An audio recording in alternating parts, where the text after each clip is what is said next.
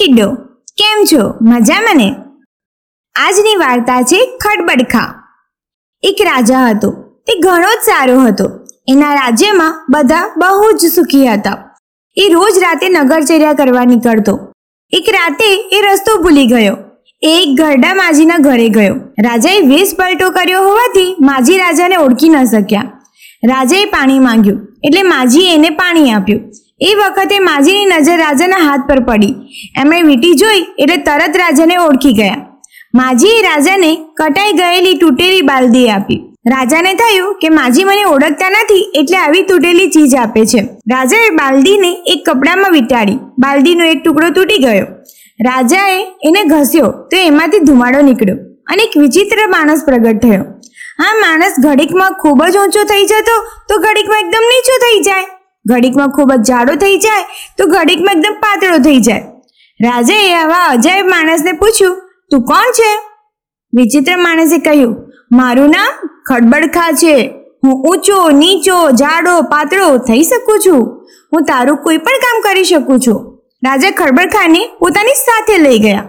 રાજાએ એમને કહ્યું કે, મારો બગીચો સાફ કરી આપો. ખડબડખાએ તો તરત જ બગીચો સાફ કરી દીધો. અને એકદમ સુંદર મજાનો બનાવી દીધો.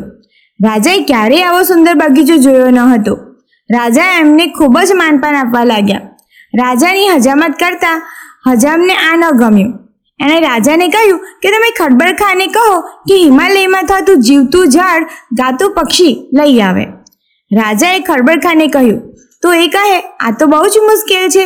રાજા કહે કે, તમે નહીં લાવો તો હું ખાવાનું પીવાનું છોડી દઈશ. ખડબડખા હિમાલય જવા ઉપડ્યા. ખડબડખા ખૂબ જ ઊંચા થઈ ગયા અને લાંબા પગ ભરતા હિમાલય પર પહોંચી ગયા. ત્યાં ગામ લોકોને જીવતા ઝાડ અને ગાતા પક્ષી વિશે પૂછ્યું. તો ગામ લોકોએ કહ્યું કે એની પાસે ભયંકર રાક્ષસો રહે છે. તમે બેહોશીનું અત્તર લઈને જાઓ અને રાક્ષસોને બેભાન કરી દેજો. ખરબડખા એકદમ નીચા થઈ ગયા અને જીવતા ઝાડ પાસે ગયા. એમણે રાક્ષસો પર બેહોશીનું અત્તર નાખ્યું અને એમને બેભાન કરી દીધા. પણ એક કાણો રાક્ષસ જલ્દી બેભાન ન થયો. એ આ બધું જ જોઈ ગયો. ખડબડકા જીવતું ઝાડ અને ગાતું પક્ષી લઈને ભાગ્યા.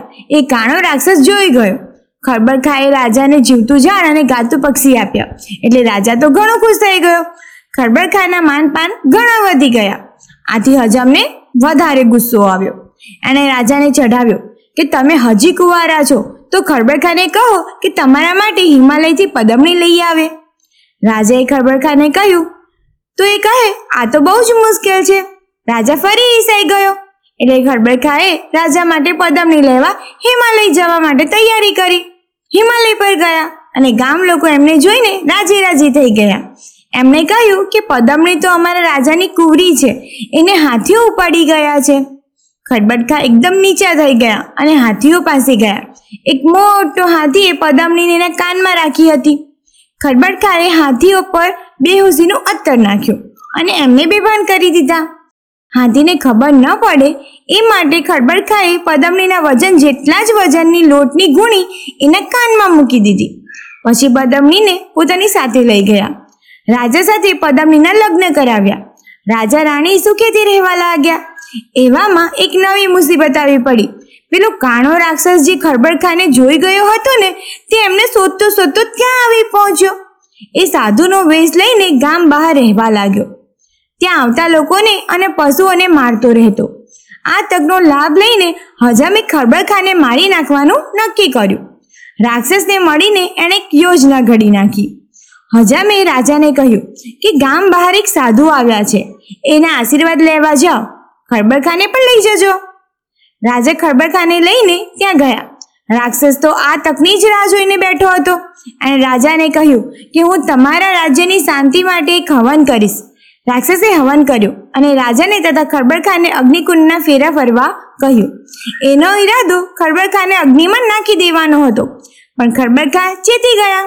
તેઓ એકદમ ઊંચા અને જાડા બની ગયા. એમણે રાક્ષસને ઉપાડીને આગમાં નાખી દીધો. હવે ખરબરખા સમજી ગયા હતા કે હજામ જ આવા કાવતરા કરે છે. એમણે તક મળતા જ હજામને ભગાડી મૂક્યો. પછી એમણે પાછા જવા માટે રાજાની અનુમતિ માંગી. રાજા તો એમને હંમેશા પોતાની સાથે જ રાખવા માંગતા હતા. પરંતુ ખરબરખાએ કહ્યું કે તેઓ કાયમ ત્યાં ન રહી શકે. ભવિષ્યમાં કોઈ મુસીબત આવે ત્યારે બોલાવજો. ખરબરખાએ વિદાય લીધી. રાજા રાણી આનંદથી રહેવા લાગ્યા. બસ આવી જ અવનવી વાર્તાઓ સાથે જોડાયેલા રહો. Stay tune goodbye.